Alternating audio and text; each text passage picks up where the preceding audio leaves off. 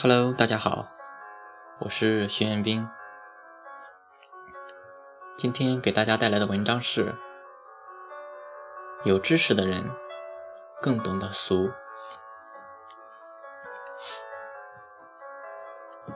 昨天无意间听了罗胖的一段语音，说的是关于知识的，说一提到菊花，有知识的人。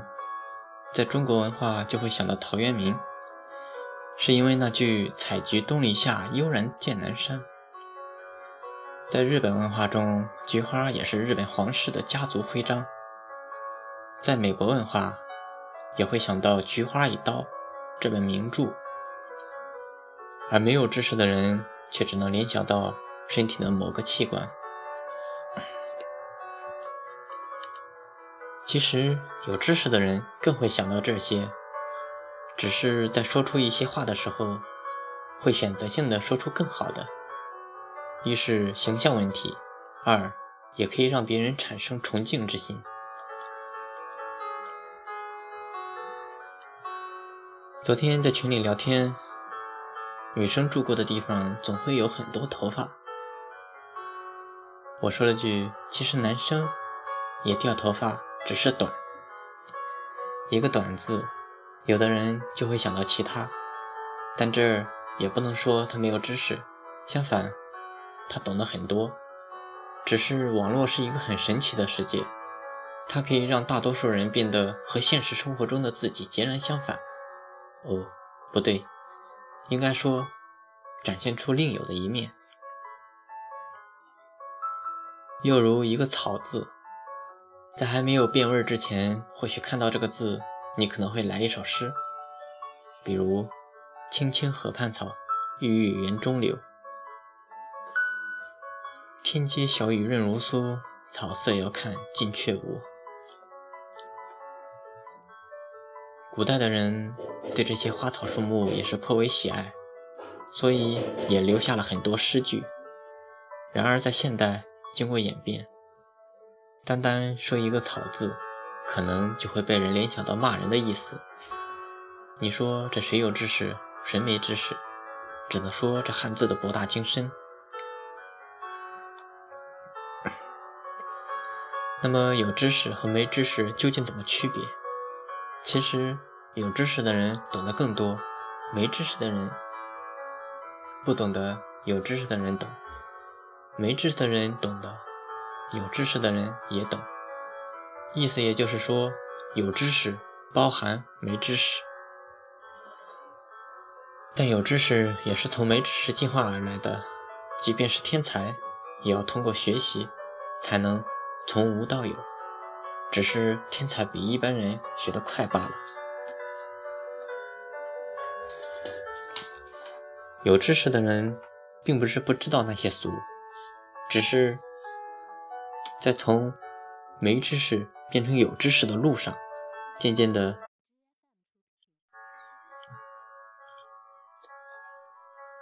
Hello，大家好，我是徐彦斌。今天给大家带来的文章是：有知识的人更懂得俗。昨天无意间听了罗胖的一段语音。说的是关于知识的。说一提到菊花，有知识的人在中国文化就会想到陶渊明，是因为那句“采菊东篱下，悠然见南山”。在日本文化中，菊花也是日本皇室的家族徽章。在美国文化，也会想到《菊花与刀》这本名著。而没有知识的人却只能联想到身体的某个器官。其实，有知识的人更会想到这些，只是在说出一些话的时候，会选择性的说出更好的。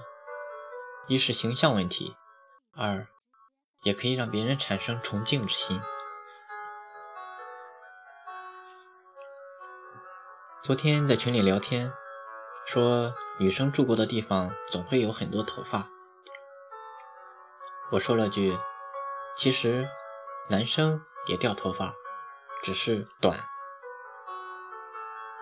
一个“短”字，有的人就会想到其他，但这也不能说他没有知识，相反，他懂得很多。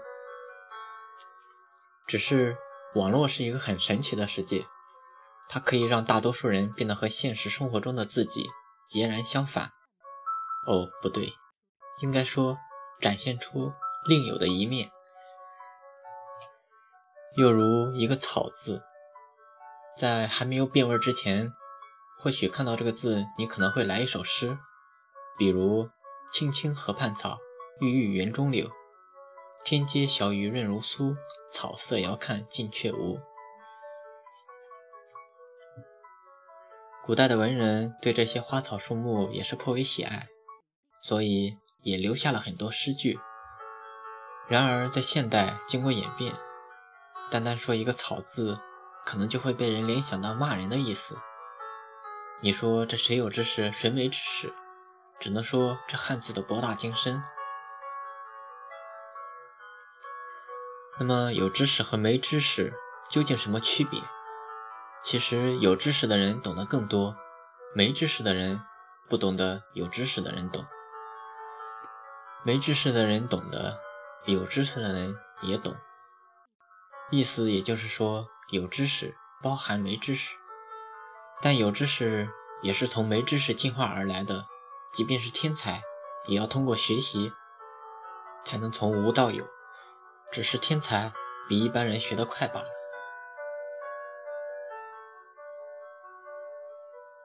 有知识的人并不是不知道那些俗，只是在从没知识变成有知识的路上。渐渐的将听起来更有文化的事物摆在首位，而那些稍粗、稍俗的东西扔是扔不掉的，只是将它们放在一个不易 get 到的地方，以防时不时爆出一句俗语，多年的形象毁于一旦。但这也并不是说有知识的人就不能说这些俗语，只不过如果有更好的表达方式，又何尝不用呢？比如，你真的忍不住要骂人，可以用诗吗？比如，中国最早的讽刺诗《诗经》里的相鼠：“相鼠有体，人而无礼；人而无礼，胡不踹死？”这首诗也被汉儒们咸于虐且离矣，就是最粗鄙的语言暴力。你看，这样不就可以显得你很有知识，而又不伤大雅？一举两得，岂不乐哉？所以说，有知识的人并不是不懂俗，而是更懂得那些俗，只是在用的时候更偏向于有涵养的字。这不仅对自身的形象的维护有很大的作用，更对中国是礼仪之邦有更好的体现。一举两得，岂不乐哉？